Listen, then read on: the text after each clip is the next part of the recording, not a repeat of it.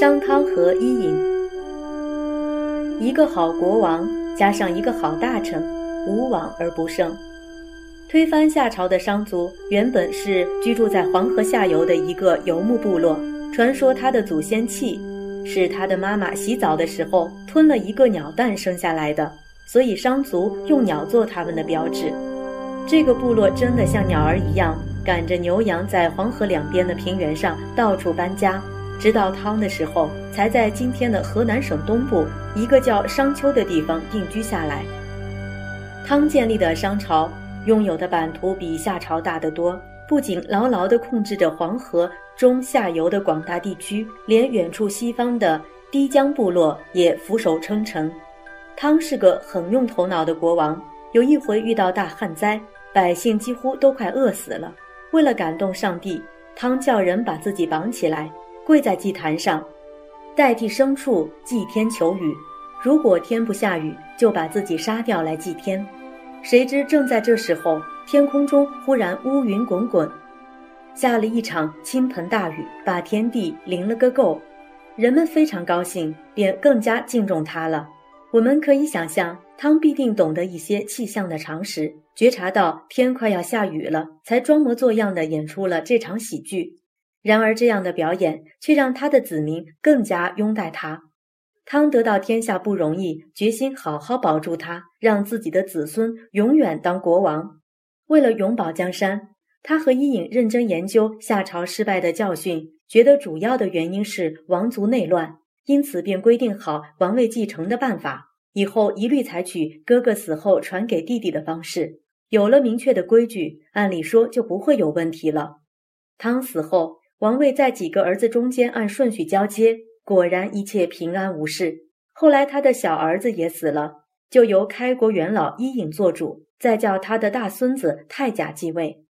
每个王朝都有一个国都，商汤最早把都城建在亳这个地方，光是宫殿城墙就修建了许多年。照理说，他的子孙应该好好住下来才对，可是偏偏后来的商王却不满意这个都城。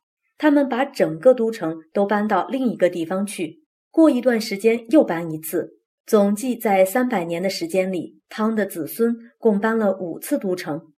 这个爱搬家的王朝的确很少见。有人推测，那是因为王族间仍然经常争夺王位，不时发生内乱，所以才搬家的。也有人认为，那时候水灾还是很多，洪水会将整个城市全部淹没，不搬家也不行。还有人认为，当时的耕种技术不够好，同一块土地耕种久了，养分不够，收成太少，便得搬家，另找肥沃的地方耕种。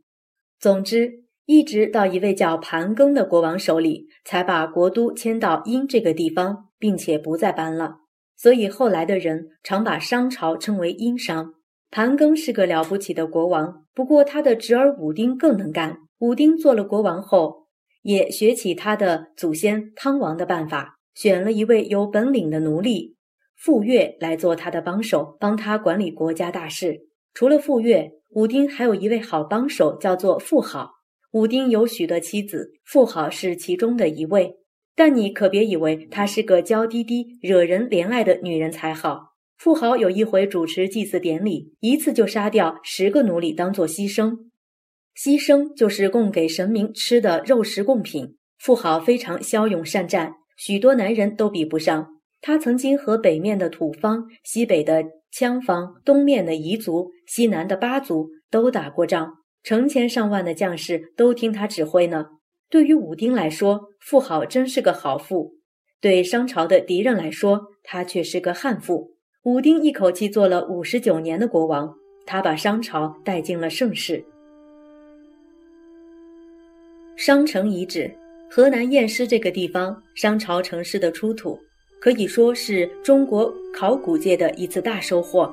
这座遗址十分雄伟壮阔，已具有都市的规模了。从遗址中发现的陶器、铜器来看，这座城的年代是夏朝后期和商朝早期营建的，是中国目前发现的早期城址中年代最早、保存最好的一座。